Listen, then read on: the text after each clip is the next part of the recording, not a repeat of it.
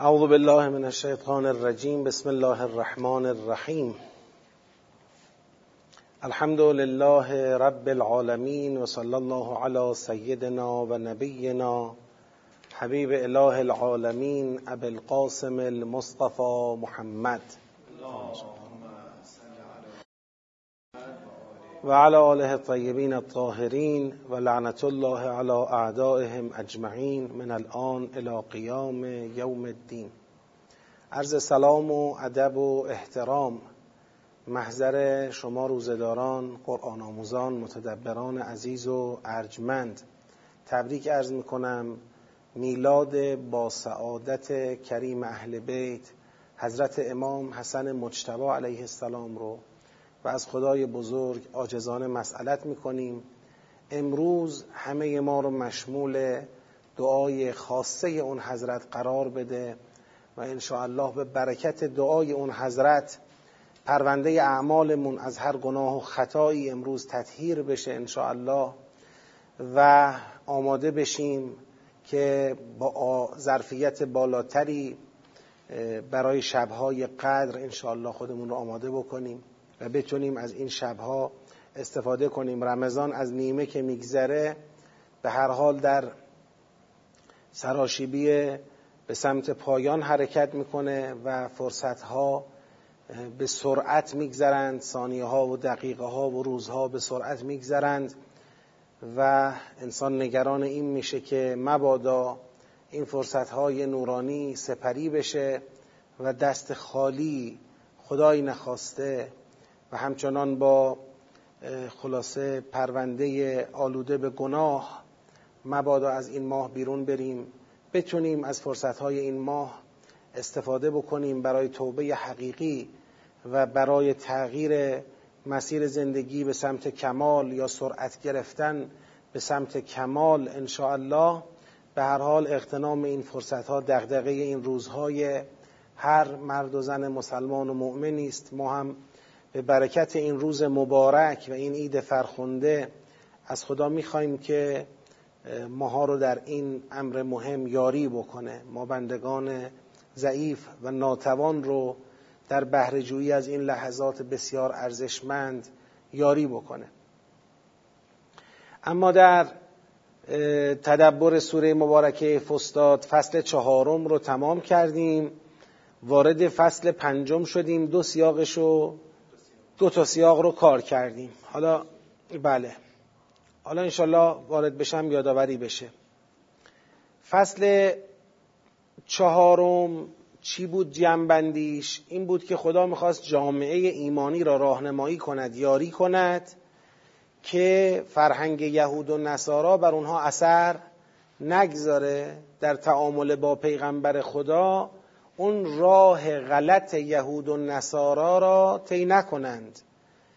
چرا حالا این دغدغه بود در این فصل؟ چون بنا رو بر این گذاشته خدا که امت اسلام را بدون یهود و نصارا تأسیس بکنه قبله را می‌خواد تغییر بده. خب تغییر قبله و پیریزی امت اسلام بدون یهود و نصارا برای یهود و نصارا خیلی سنگین تمام میشه.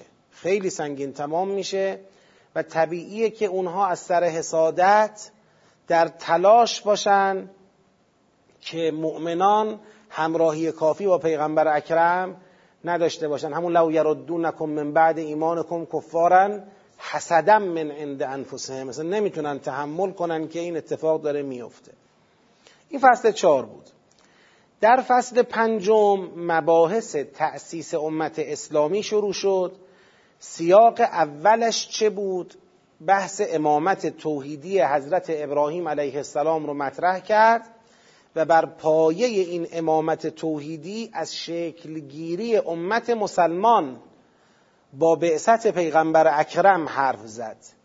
پس در واقع سیاق اول این فصل دیگه سرآغاز تأسیس رسمی امت مسلمانه که در این تأسیس رسمی شناسنامه را برگردوند به ابراهیم علیه السلام و مشخص کرد که آقا شناسنامه شما شناسنامه توحیدی امامت ابراهیم علیه السلام است و امروز شماها به دعای ابراهیم علیه السلام و اسماعیل شکل گرفتید. این آرزوی اونها بود که از بین امتشون ذریهشون امتی مسلمان مبعوث شود پیغمبری در بین اونها مبعوث شود آیات خدا رو برای اونها بخواند. خلاصه آی مسلمونا مبارک باد. تولد امتتون مبارک باد. بعثت پیغمبری که به دعای ابراهیم مبعوث شده شکلگیری امتی که به دعای ابراهیم و اسماعیل علیهم السلام در واقع تحقق یافته و در واقع این تأسیس اینجوری رسما اعلان شد. من مثل این میمونه مثل رونمایی. اعلان شد و این شناسنامه بیان شد. این سیاق اول این فصل بود که برای همه ما در واقع این سیاق مانند عید شکلگیری امت باید دونسته بشه. ما اینجا خودمون رو هویت ما در اینجا بیان شد. کی هستید شما؟ از کجا نشأت گرفته؟ خط امروز شما فکر امروز شما مکتب امروز شما پیغمبر شما امت شما.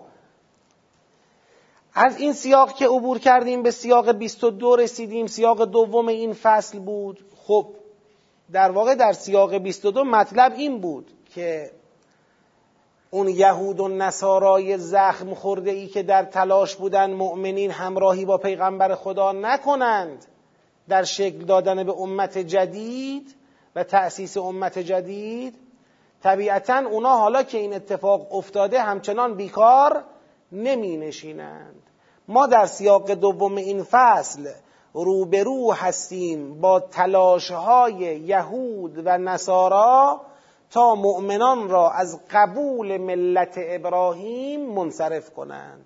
آقا ملت ابراهیم را نباید قبول کرد. ملت ابراهیم را می‌خوان یک ملتی معرفی کنند ملت یعنی آین یعنی دین یعنی شریعت. اون ملت ابراهیم را می‌خوان ملتی معرفی کنند که تبعیت از اون امروز مصداق صفاحت است.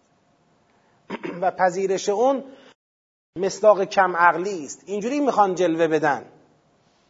لذا سرفصل در واقع آیه اول این سیاق و من یرغب عن ملت ابراهیم الا من صفح نفسه است. که رویگردانی از ملت ابراهیم صفاحت است نه قبول ملت ابراهیم. و بعد در این سیاق خدا اشاره کرد به اینکه ملت ابراهیم چه بوده؟ همون, وس... همون ملت یعقوبه همون ملت اسماعیل همون ملت اسحاقه همون ملت تسلیم در مقابل پروردگاره. و اونها در تلاشن که بگن یهودیت و نصرانیت امروز راه نجاته و خدا می‌خواد اینجا بگه ملت ابراهیم آری از انحرافات یهود و نصارا راه نجاته. این یهود و نصارایی که امروز ملت ابراهیم را به انحراف کشیدند نه این نیست راه نجات. امروز باید ملت ابراهیم منقح شده و پاکیزه شده و متحر از انحرافات یهود و نصارا را در دستور کار قرار بدیم. که بعد خدا میفرماید اگر اینام همچین ایمانی مثل ایمان شما داشتن که فبه ها اگر نه اونا در شقاقن اونان که جا موندن. الاخر خب این سیاق هم بحثش رو دیگه حالا من تو ریزکاریاش وارد نشم. تطبیق ملت ابراهیم علیه السلام بر اسلام و ممانعت از مصادره ملت ابراهیم علیه السلام توسط یهود و نصارا بود. اونا می‌خواستن بگن ملت ابراهیمی هم اگر هست ما این ملت ابراهیم حقیقی ما این که خدا اجازه نداد نه شما نیستید.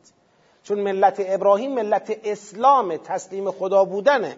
وقتی شما اینجا سر باز زدید از تسلیم در مقابل خدا دیگه ادعای ملت ابراهیم بودن را مطرح نباید بکنید.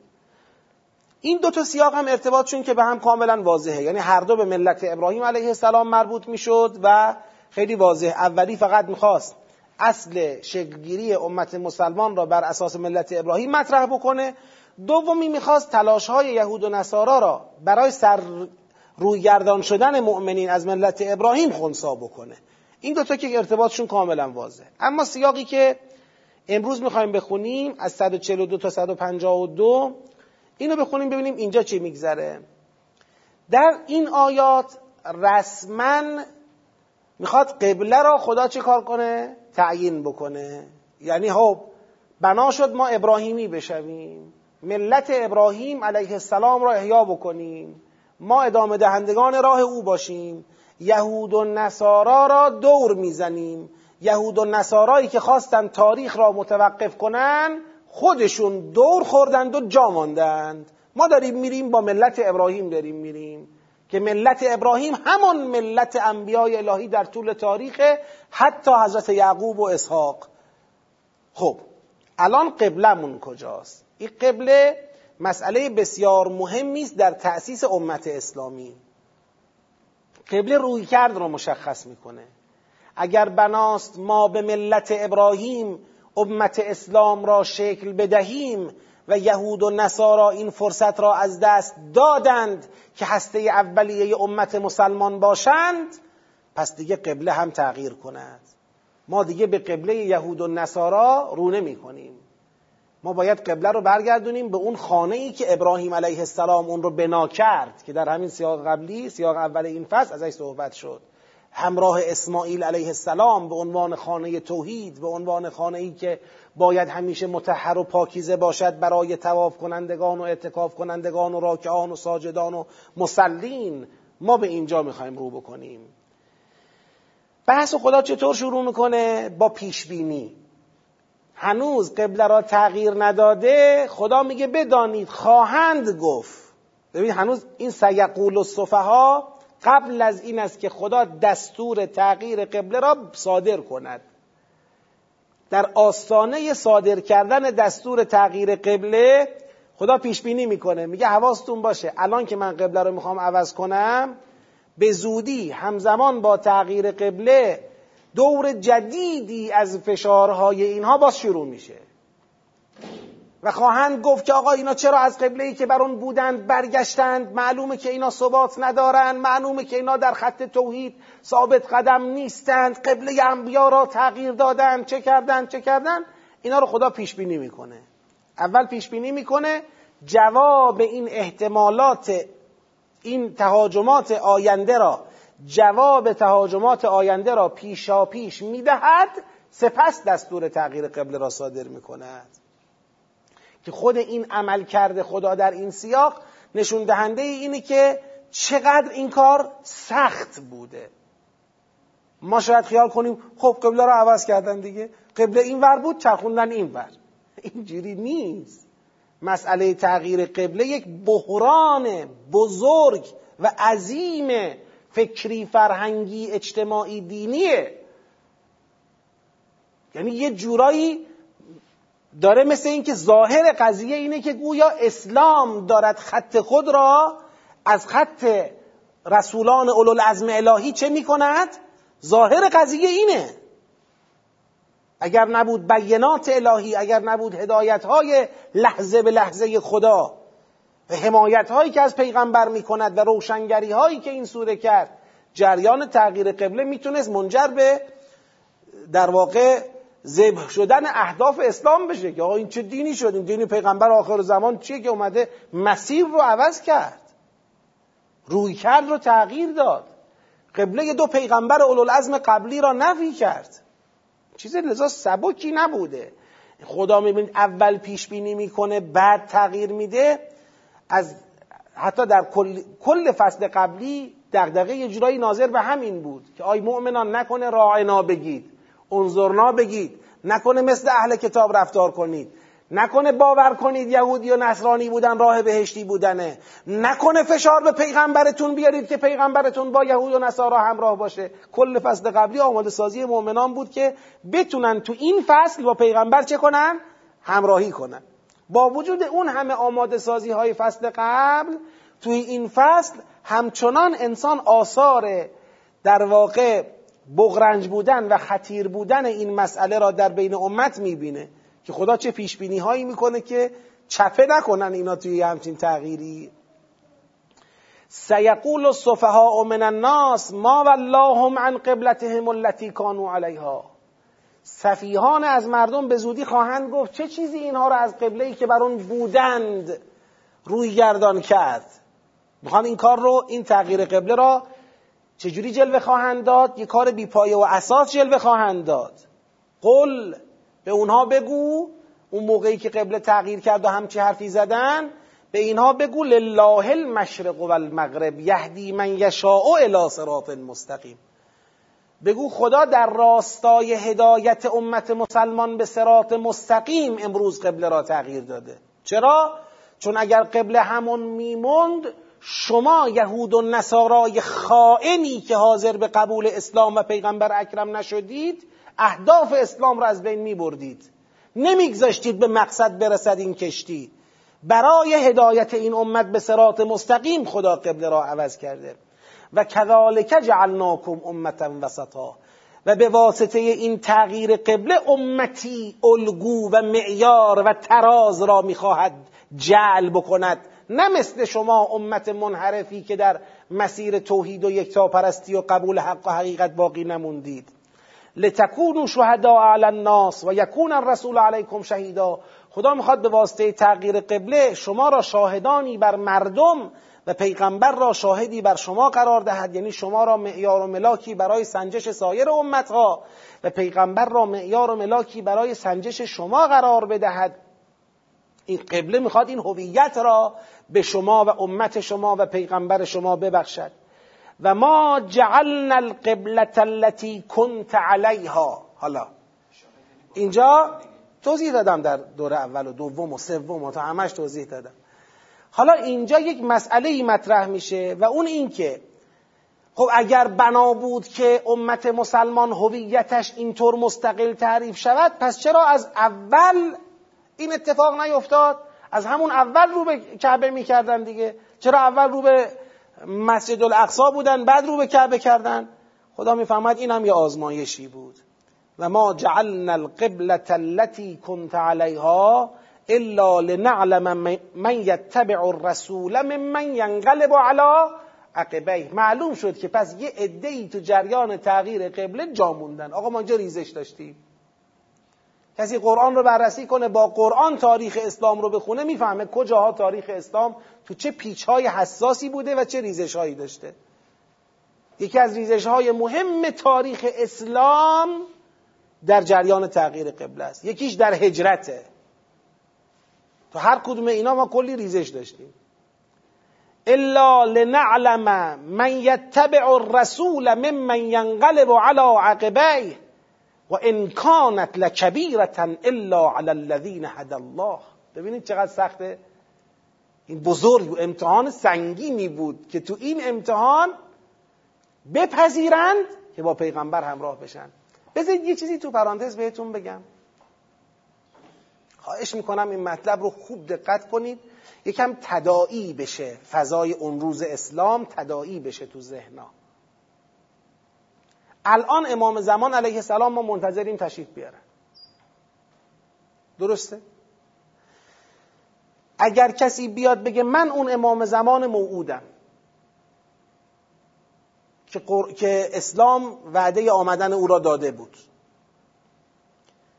فضای کلی افکار عمومی جامعه درباره او چیه؟ فضای کلی افکار عمومی اینه که باید ثابت کنی یعنی اولین احتمالی که به ذهنها میاد ادعای کذب دیگه. مگه تا حالا کم امام زمان دروغین در اومده؟ آدمایی که گفتن ما امام زمانیم بعد معلوم شده که صفیحن یا معلوم شده که دست نشاندن یا مهرن جاسوسن. کم بوده؟ یعنی مردم یه نگرانی طبیعی دارن که مبادا کسی بیاد به دروغ خود را چی جلوه بده؟ امام زمان جلوه بده. این فضای طبیعیه این یک فضایی ایجاد می‌کنه که حالا اگر یک ادم اومدن حجتهایی هم آورد و پذیرفتن فردا گویا همیشه گوشه ذهنشون هست مثل که یه شک و تردید کوچولی گوشه ذهنشون چی مونده؟ باقی مونده یک اقدامی بخواد انجام بده که ما نتونیم تحلیلش کنیم نتونیم حزمش کنیم زود در معرض چی قرار می‌گیره؟ انکار قرار می‌گیره.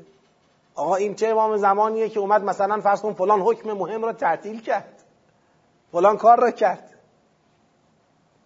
این تداعی رو داشته باشید. صدر اسلام وقتی یه نفر آمده میگه من پیغمبر آخر و زمانم که موعود توراتم. من موعود انجیلم. موعود تورات و انجیلم. و منتظران او کیا هستن؟ یهود و نصارا. یعنی مشرکان که منتظر پیغمبر نبودن که. خب یهود و نصارا منتظر پیغمبر بودن. یهود و نصارای ساکن در مکه مدینه آمده بودن که چون می‌دونستن تو حجاز پیغمبر مبعوث میشه. برای همین آمده بودن اینجا. که پیغمبر قرار اینجا مبعوث بشه. پس ما باید اینجا باشیم دیگه چون از بین ماه دیگه. طبیعی ماجراست. حالا یکی آمده. ادعای پیغمبری هم کرده. یک دم باش همراه شدن. اما این سایه هست. این سایه که همونه؟ اونایی که قرار بود تایید کنن تصدیق کنن این همانه جا زدن. اونا مستندات رو کتمان کردن. اونا دست به تحریف بردن. یعنی منتظران نپذیرفتن منتظران راه ها رو بستن حالا اون عده که به او ایمان آوردن ببینید چه ایمانی باید داشته باشن؟ و خدا چقدر بینات و هدایت و ممکنه امروز ما بگیم آقا قبله رو می‌خواستی تغییر بدی تغییر می‌دادی دیگه. این همه مقدم چینی این همه صحبت توضیح برای چیه؟ این برای اینه که خدا نهایت حجت را تمام بکنه. کسی باقی نمونه بگه من آقا تو شک بودم و حق داشتم تو شک باشم.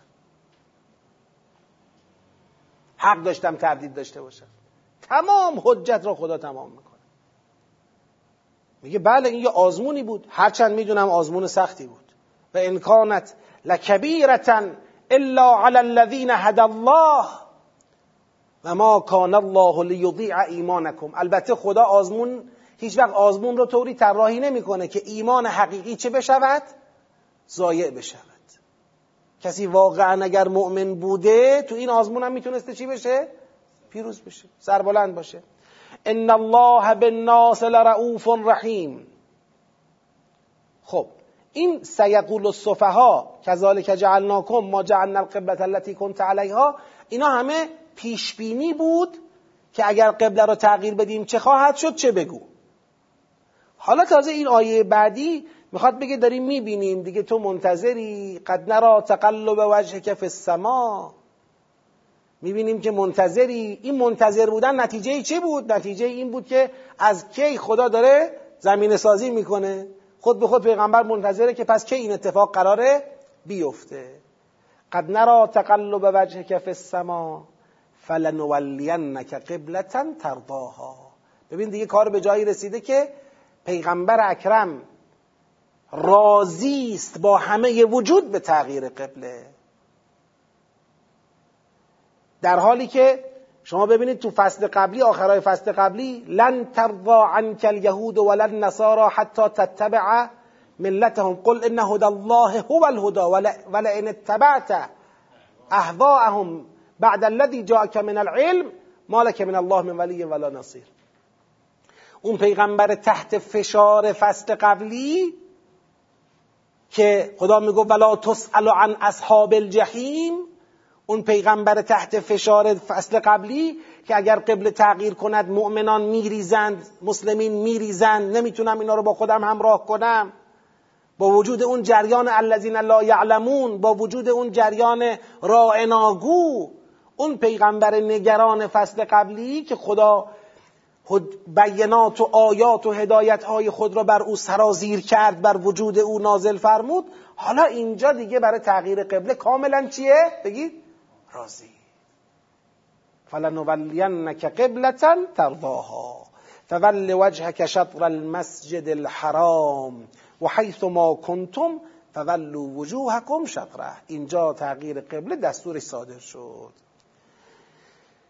و ان الذين اوتوا الكتاب لیعلمون انه الحق من ربهم۔ بابا بدانید الذين اوتوا الكتابی که حالا شروع خواهند کرد که ما واللهم عن قبلتهم التي كانوا علیها اینا خوب می‌دونن که این تغییر قبله حقی است از جانب پروردگارشان.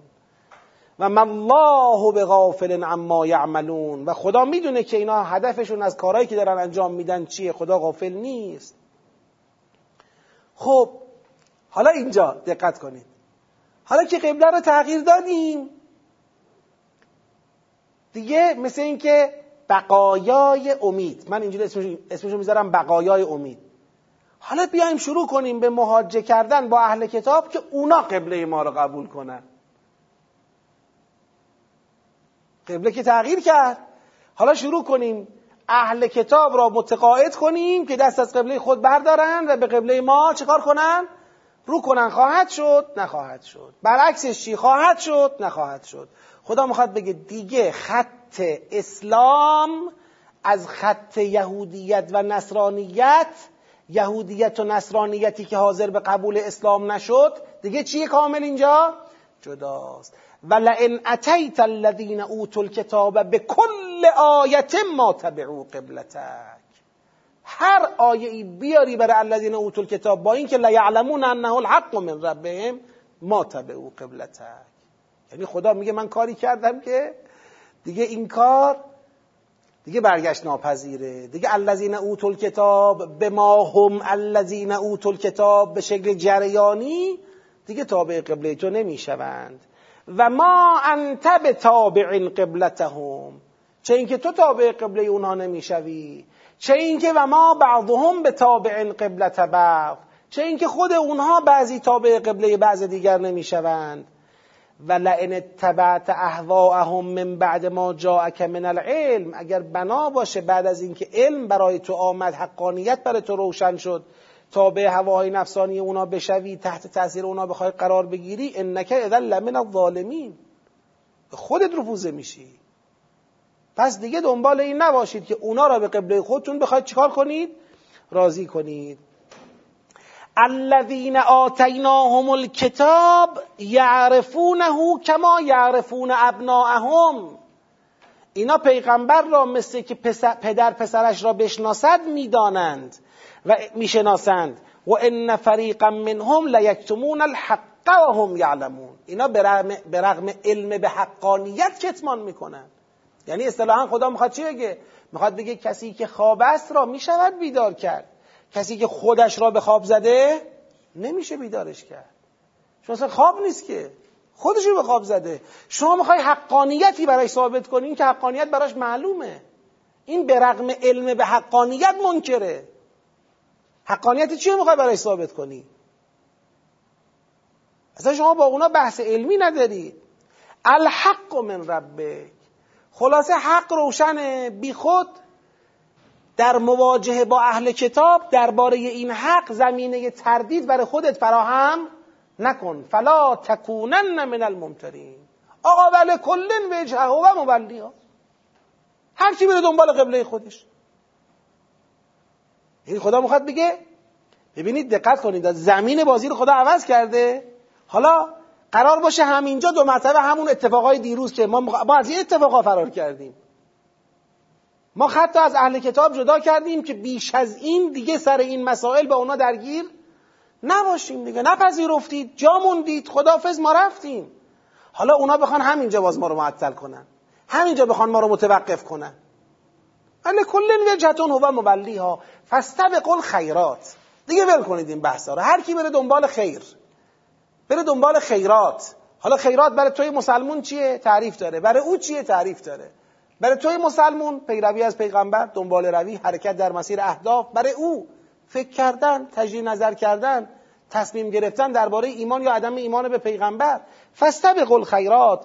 اینما تکونو یعت بکم الله جمیعا. ان الله علی کل شیء قدیر. هر جا باشید خدا همتون رو جمع می‌کنه بر همه چیز قدرت داره.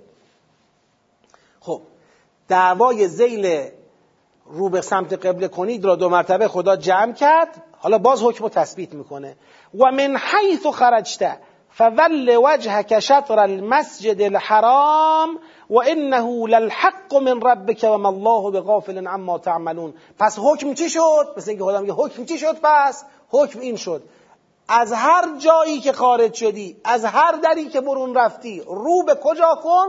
رو به مسجد الحرام کن و خدا از اعمالتون غافل نیست. و من حیث خرجت فول وجهك شطر المسجد الحرام برای بار سوم. و حیث ما کنتم فولو وجوهکم. پیغمبر فقط با تو نبود اما همه مؤمنین با همتونم. حیث ما کنتم فولو وجوهکم شطره. لعلا یکون للناس علیکم حجه ما دیگه بهانه برتری طلبی اهل کتاب بر شما راج کردیم گرفتیم دیگه. دیگه شما به قبله ای رو ندارید که اینا بخوان بگن شما تابع قبله ما هستید و قرار باشه خودشون رو مرجع و مقتدای شما معرفی کنن. لعلا یکون للناس علیکم حجه الا الذين ظلموا منهم. البته ظالمان همچنان برتری طلبی خواهند کرد. فلا تخشوهم بخشونی. از اونا نترسید از من بترسید. ولی اتم نعمتی علیکم و لعلکم تهتدون. من با تغییر قبله زمینه اتمام نعمت فراهم کردم زمینه اهتدا به سرات مستقیم فراهم کردم. همون که اول بحث تغییر قبله خدا فرمود که ما دنبال اهتداء به سرات مستقیم هستیم. امت وسط بشوید پیغمبر شما شهید بر امت ها پیغمبر شهید بر شما. کما ارسلنا فیکم رسولا منکم در واقع این جریان تغییر قبله در این بستر است. چطور قبله براتون تغییر دادم؟ همون طوری که در بین شما رسولی از خودتون مبعوث کردیم. یتلو علیکم آیاتنا و یزکیکم استجابت دعای ابراهیم. و یعلمکم الکتاب و الحکمه و یعلمکم ما لم تکونوا تعلمون. فذکرونی اذکرکم واشکروا لی ولا تکفرون. تو این سیاق چه اتفاقی افتاد؟ عزیزان خوب دقت بکنن. این مطلب رو من تو پرانتز بازم اینو یادآوری بکنم. ما الان حتی در حال جمعبندی یک سیاق نیستیم. یعنی علل قاعده من الان باید فقط عناوین سیاق ها رو بگم و وجه ربطشونو دیگه سیاق نباید بخونم جمعبندی کنم. چون خود جمعبندی کردن یه سیاق فرازبندی از جمله ها و فرازها و عبارت ها استفاده کردن که این سیاق چی می‌خواد بگه این تو مرحله قبل چی شده؟ در مرحله دو و سه انجام شده. کسانی که اینجا سوال دارن ابهام دارن چی شد الان این سیاق عنوانش شد این اینا باید برن بحثای مرحله دو و سه را ببینن. ما الان اینا رو باید مفروض بگیریم فقط ارتباط سیاق ها رو بررسی کنیم. اینو دقت داشته باشید که یه وقت اینجوری قضاوت نشه که آقا خیلی کلی میگن و رد میشن ما نفهمیدیم چی شد چرا چجوری اینجوری جنبندی شد فلان. دنبال این نیستم. من آیاتو می‌خونم که وقتی می‌خوام ارتباط سیاق ها رو بگم رو الفاظ بتونم ارتباط رو براتون برقرار کنم. مباشر به معانی الفاظ و معانی براتون تداعی بشه بتونم بگم ارتباط اینه. تو ذهن شما ارتباط ها انتظاعی جلوه نکنه. فقط به این قصد می‌خونیم. ولی این تو مرحله قبل اینا تدریس شده. این سیاق چی بود؟ تغییر و تثبیت قبله به عنوان شاخص شکلگیری امت معیار به رسالت پیامبر اکرم به رغم تلاش اهل کتاب برای ایجاد شبهه در فرایند تغییر قبله. اونا می‌خواستن این تغییر قبله نشه شبهه ایجاد می‌کردن. خدام جواب داد و تغییر قبله را انجام داد. حالا توی این فصل جاری سیاق اول شکلگیری امت مسلمان بر اساس امامت توحیدی ابراهیم علیه السلام. سیاق دوم تلاش اهل کتاب که مردم به ملت ابراهیم علیه السلام اعتماد نکنند روی گردان از ملت ابراهیم بشوند. که خدا اینا رو خونسا کرد. این تلاش رو خونسا کرد. خونسا سازی تلاش اهل کتاب. وقتی تلاش اونا خونسا شد قرار شد بر ملت ابراهیم باشیم. حالا سیاق سوم رسما اعلان قبله جدید. قبله کجاست؟ همون خانه ای که ابراهیم بنا کرده. اتصال روشنه. بحث سر همون کعبه است. همون کعبه ای که سیاق اول ازش صحبت کرده تو این فصل. اینم روشن. حالا سیاق چهارم. سیاق چهارم این فصل که میشه سیاق 24 سوره. در سیاق چهارم این فصل خدا میفرماید یا ایها الذین آمنو ای کسانی که ایمان آوردید استعینوا بالصبر و الصلاح. ای کسانی که ایمان آوردید طلب استعانت کنید طلب یاری کنید به وسیله صبر و نماز. از خدا یاری بطلبید با صبر و با نماز. ان الله مع الصابرین خدا با صابران است. ولا تقولوا لمن یقتل فی سبیل الله اموات به کسانی که در راه خدا کشته می‌شوند مرده نگید. بل احیا زندن. ولکن لا تشعرون شما نمی‌فهمید. ولنبلونکم. اگر سوال می‌کنید چرا باید بعضیا در راه خدا کشته شوند؟ آقا این در یک فرمول کلی ابتلایی قرار داره. کشته شدن در راه خدا یکی از مصادیق امتحانی است که خدا قطعا از همه قراره بگیره. در چارچوب امتحان یه وقت شما کشته هم در راه خدا می‌دید دیگه. شاکیتون نکنه خستتون نکنه جا نزنید. عقب نشینی نکنید. ولنبلونکم بشیء من الخوف والجوع و نقص من الاموال والانفس والثمرات. و بشر الصابرین. ما امتحانتون می‌کنیم با یه چیزی حالا ناامنی گرسنگی ورشکستگی مرگ و میر از بین رفتن نتایج زحمات و کارها. به صابرین بشارت بده. مسیر دنیا مسیری نیست که مثلا خدا وعده کرده باشه آقا هر کسی که به ما ایمان دارد خیالش راحت تو دنیا دیگه نه چک می‌خورد نه کسش میمیرد نه ورشکست می‌شود. نه زمین می‌خورد. این حرفا چیه؟ سنت امتحان و ابتلا جاریه. به صابران باید صبر کنه. مؤمن باید صبرم داشته باشه. به صابران بشارت بده. الذین اذا اصابتهم مصیبه صابران اونایی که وقتی مصیبتی بهشون رسید قالوا انا لله و انا الیه راجعون. معرفت پیدا کردن به این که مبدع و معاد خداست. از خدا این به سوی خدا برمیگردیم. دیگه قصهش چیه؟ اولئک علیهم صلوات من ربهم و رحمه و اولئک هم المهتدون. این سیاق چی بود؟ جنبندیش رفقا. جنبندیش حالا قبل از اینکه به جنبندی عنوانیش برسیم بذار تو خودش این بحث مطرح بکنیم. این سیاق می‌خواد بگه از خدا طلب یاری کنید برای با صبر و با نماز با صبر کردن و با نماز خوندن مصداقی که به خاطرش ما قرار از خدا کمک بگیریم چیه؟ مصداقش تحمل قتلهایی است که داره در راه خدا چی میشه؟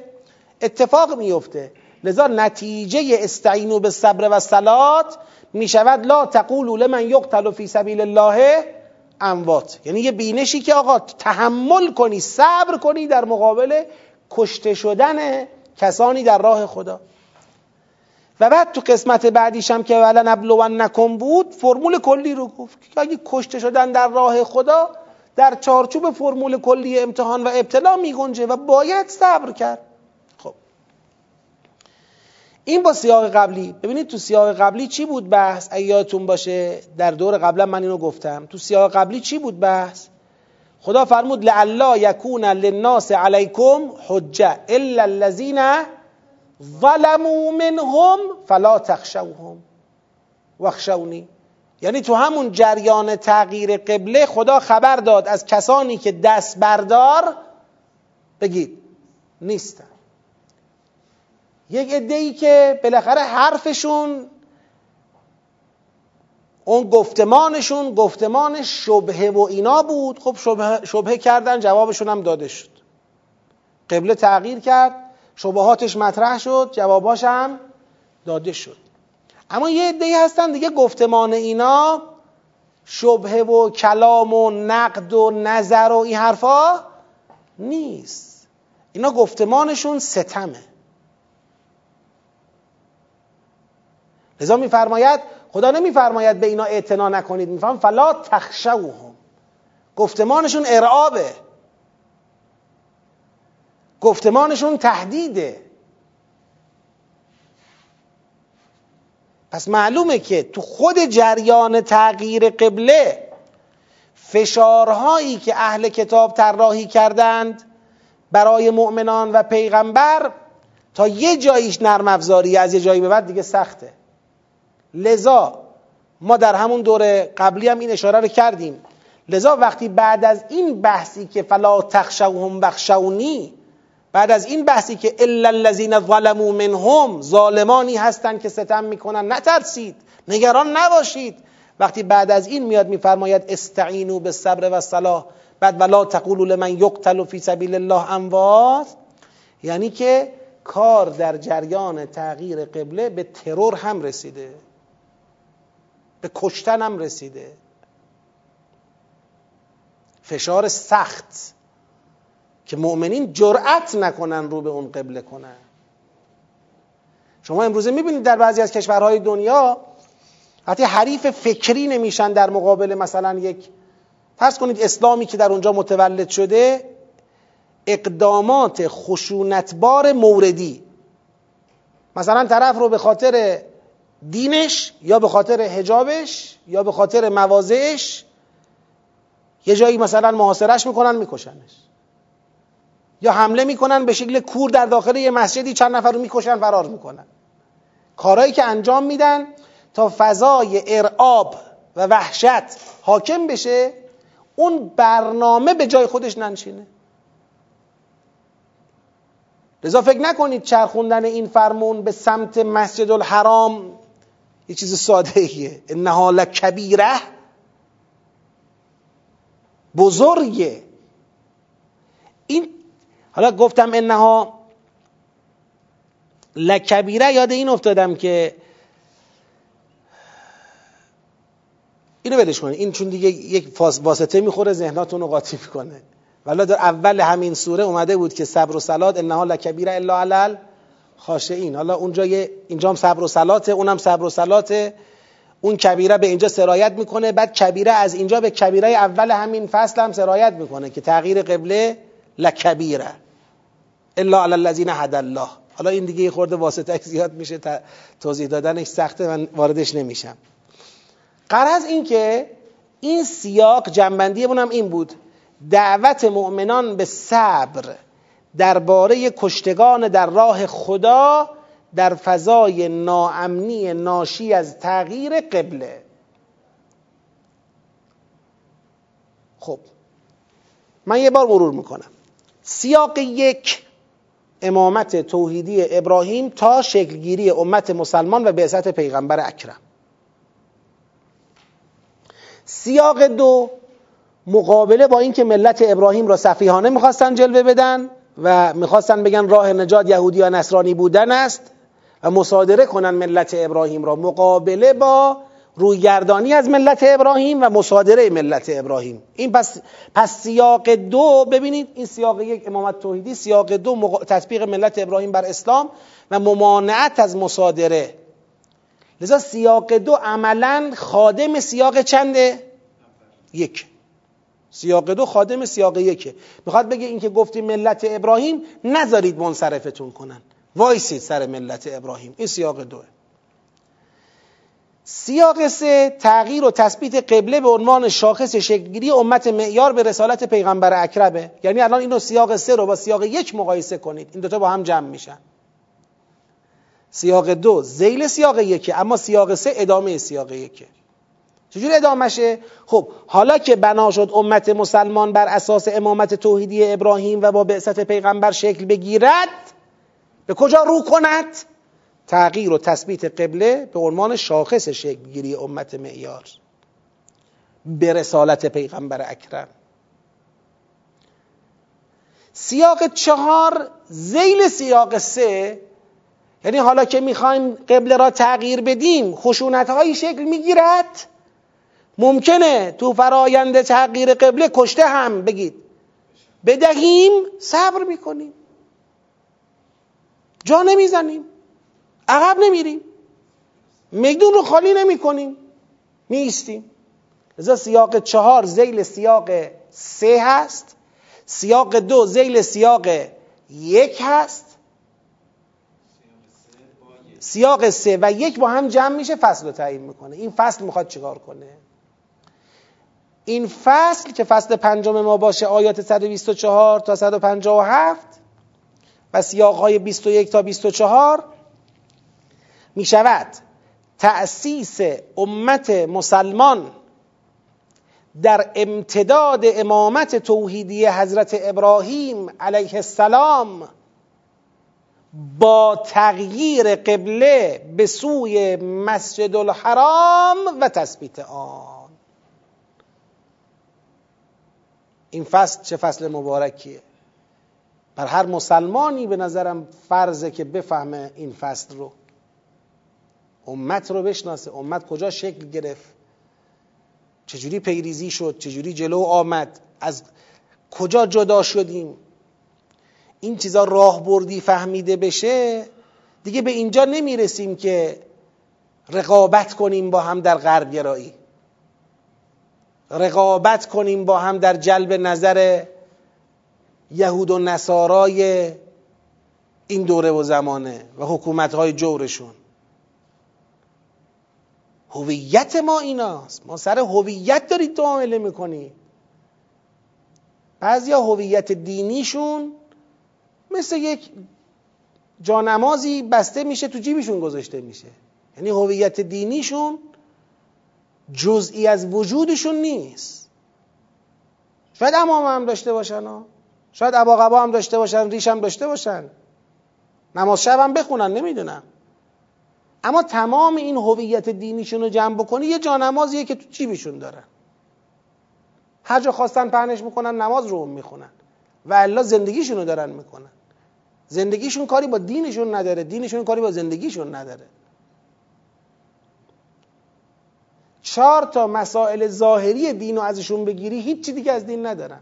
نه در طرز فکر نه در مدل تصمیم گیری. نه در اقتصادشون نه در سیاست ورزیشون نه در سبک زندگیشون هیچ. توهی. سطحی. نباشه همینه دیگه. و حالا درد اینجاست. قرآنی نباشه همینه درد اینجاست. این قرآن این حرفهای قرآن کجا هست؟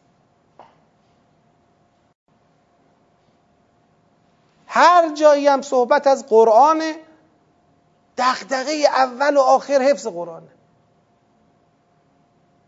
قرائت قرآنه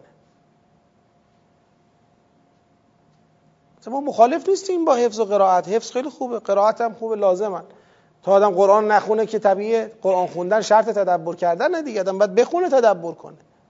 حفظ هم کمک می‌کنه به تدبر. ولی اینکه عمده هدف و تلاش و تکاپوی امت مسلمان رو موسیقی های خواندن قرآن و رو چگونه حفظ کردن قرآن باشه که من بتونم امتحان بدم که آیه چند چی میشه؟ آیه چند اول صفحه است یا آخر صفحه است؟ چی میگه؟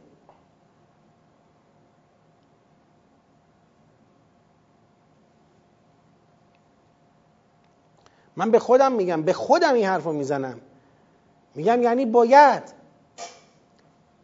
بعد از صدها سال بعد از هزار و چند صد سال هنوز ما نداشته باشیم یه منبعی که راحت بتونیم مراجعه کنیم بفهمیم سوره بقره دنبال چیه؟ نداریم ما. راحت بهتون بگم نداریم.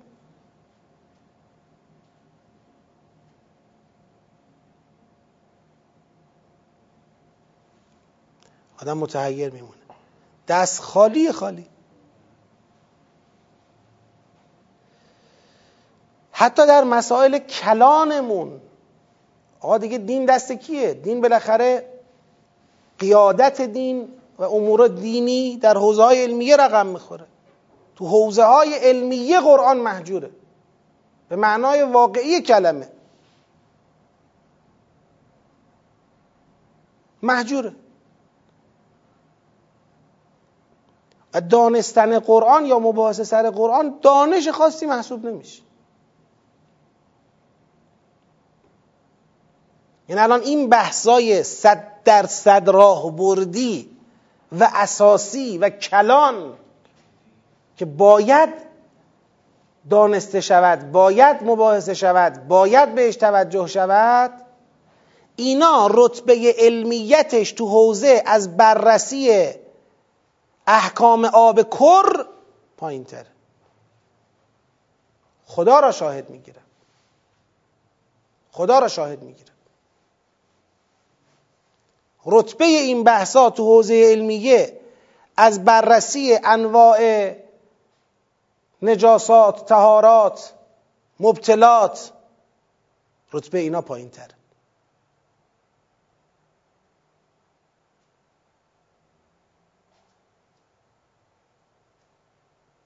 اصلا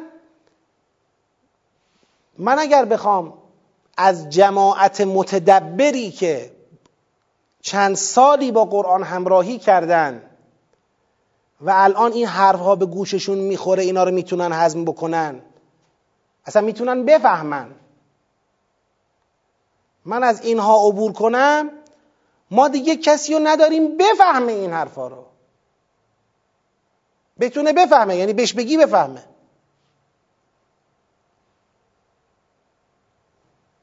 نداریم. یعنی شما بری این حرفا رو بزنیم میگن قاطی کرده بنده خدا. اصلا برای شنیدنش اون مقدمات لازم مغزی برای فهمیدن این حرفا شکل نگرفته. چون پایه هاش چون پایه هاش شکل نگرفته. قرآن به عنوان یک کتاب راهبرد دینی اصلا مرتوجه نبوده که. یک کتابی بوده که حالا نگاه آیهی بهش شده. آیاتش هم در حد مواعظ مواعظ موردی. الحمدلله تو جزئی که امروز میخوندیم دو تا نکته بود. جز می‌خونیم هر روز تو ماه رمزون توش نکته در میاریم. خوشحالیم که داریم با قرآن معنوسیم تو ماه مبارک. الحمدلله فرهنگ قرآنیمون پیشرفت کرده. جزخانی نکته گویی. از تو کل اینا این بحث های بق... که الان داریم می‌کنیم شما نکته در بیار بینم. مطمئنم اگر اینو بدی دسته یه نفر بگه توش نکته در بیار همینو در میاره که آها این قسمتشو. که مثلا بله. مصیبت ها یا مثلا اون جریان استعینو به صبر و سلات چهار تا مطلب اینجوری بیشتر نمی‌تونه در بیاره. یعنی 80 درصد مطالب یهودی اینو میگه نصارا اینو میگه شما اینو بگید اون اینو میگه اون دنبال اینه این دنبال اونه دور اولین بود دور اینا لغوه از نظر ما. اینا که نکته نداره. باید بخونیم بخونیم بخونیم. هر چند وقت یه بار مثل ماهیگیری از تو قرآن یه چیز اخلاقی بیاد بیرون یه چیز اعتقادی بیاد بیرون. به عنوان نکته اونم تقدیم کنیم به خلق الله بگیم الحمدلله. این جزء خوندید دو تا نکته هم یاد گرفتی آخه اینه واقعا قرآن. فکر کسی رو می‌سازه؟ نه. منش کسی رو می‌سازه؟ نه. گرایش کسی این چه کاریه؟ این که خب اگه این بود آره همین که همین الان داریم بهترین حالته که داریم. یه کتابه. حالا سوره بقره نه؟ اون یکی سوره ها. یه کتابه. با کلی سوره هر سوره هدفی برنامه‌ای ورود و خروجی. ما کجاییم؟ قرآن کجاست؟ خیلی متاسفم برای جامعه خودمون برای خودمون که بعد از 1400 سال از اسلام ما تو الفبای قرآن گیریم.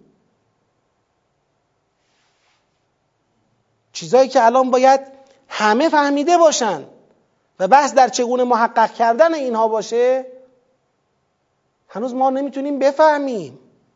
نه منبع داریم اونی هم که می‌فهمیم نمی‌تونیم کسی بفهمانیم. خیلی سخته. خیلی سخته. درد بزرگیه. به خدا. برای همینه که حالا عرض می‌کنم امروز خدای تو شاهدی. تو پونزدهم ماه مبارک من دارم این حرف رو می‌زنم. جز توسعه فرهنگ تدبر در قرآن راه نجات دیگری برای بشریت وجود نداره.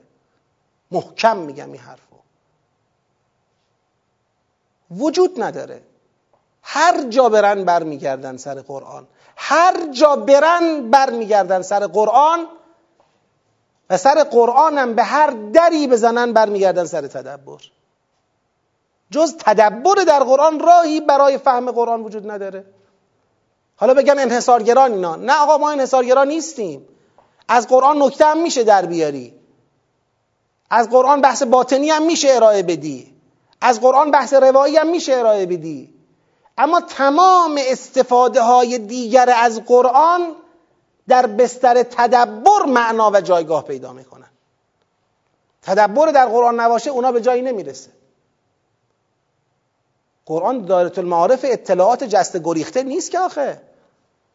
تدبری که قرآن را به هویت کتابیش به هویت آموزشیش برمیگردانه. حالا ما پارسال در مثل این روز اعلان کردیم که انشاءالله نهزت مردمی تدبر آموزی. و الان که 15 ماه مبارکه در واقع سالگرد قمری اعلان نهزت مردمی تدبر آموزیه. که من انشاءالله اگر خدا بخواد فردا وعده می‌کنیم فردا در خدمت این سوره نخواهیم بود. فردا فصل امروز من بحثش رو جمع می‌کنم. فردا در خدمت گزارشی خواهیم بود. یعنی گزارشی خواهیم داد. از چه در یک سال گذشته بعد از اعلان نهضت مردمی تدبر آموزی گذشته چی شده؟ مردم چقدر اومدن جلو؟ ما چقدر توفیقات داشتیم؟ افق پیش روی ما چیه؟ چه کار باید انجام بدیم؟ آقا متصدی ندارد بدانید متولی ندارد بدانید متکفل ندارد بدانید هیچ کس تو این کشور به شکل جدی و رسمی و واقعی و همه جانبه پای این فرهنگ نایستاده شما مردمید که باید بیاید جلو. هدایت های حضرت آقا و حضور شما. اینکه فکر کنید الان فلان سازمان فلان ارگان فلان نهاد اینا میان کار انجامه همچین چیزی نیست. حالا انشاءالله فردا اگر خدا بخواد عمری باقی باشه با هم درباره این صحبت می‌کنیم. لتکون امتا وسط تا یکی اون بود یکی هم این بود که لتکون شهدا علی الناس و یکون رسول علیکم شهیدا. یعنی اصلا اون چیزی که این امت را امت وسط می‌کنه این لام لام غایت برای تغییر قبله دیگه. قبله رو تغییر دادیم لتکون امتا وسطا میشه شاخص. انشاءالله آقای امیری لطف خواهند فرمود. فردا احتمالا با هم یه گزارش مشترک بدیم. حالا اگر ایشون افتخار بدن پشت دوربین ها بیان و من بحثای کلیشو و ایشون هم انشالله بحثای دقیق رو دعوت می‌کنم. از شما که دارید میشنوید هم خودتون انشالله حتما بحث فردا رو باشید. خواهشم اینه که گزارش ها رو بشنوید بدونید چه کارایی شده کجا هستیم چه راهی پیش رو داریم. هم انشالله کسان دیگری رو که احیانا مخاطب سوره فستاد نیستن ولی متدبرن اونا رو هم دعوت کنید. یعنی متدبرین دیگر رو هم دعوت کنید که سر ساعت پنج و نیم انشاءالله پخش آنلاین حضور داشته باشن اطلاع رسانی هم خواهد شد که بتونیم یه مروری بکنیم بر آنچه گذشت و یک انشاءالله درسی بگیریم برای پیش رومون. توقع اینه که گزارشی که فردا داده خواهد شد شکرش رو به جا بیاریم و از خدا بخوایم که سال دیگه ده برابرش رو گزارش بدیم. حد اقلا حد اقل ده برابر هم از نظر انسانی هم از نظر مالی. بتونیم ده برابرش رو گزارش بدیم و سال بعدش ده برابر. یعنی ما باید تصاعدی بریم بالا. تصاعدی. فقط تصاعدی. و فقط هم شما مردم می‌تونید. هیچ کس دیگه نیست. به دست شما و به لطف خدا و به دعای امام زمان و به رهبری حضرت آقا انشاءالله. انشاءالله دیگه باید اومد تو میدون و توکل بر خدا کرد. التماس دعا تا فردا.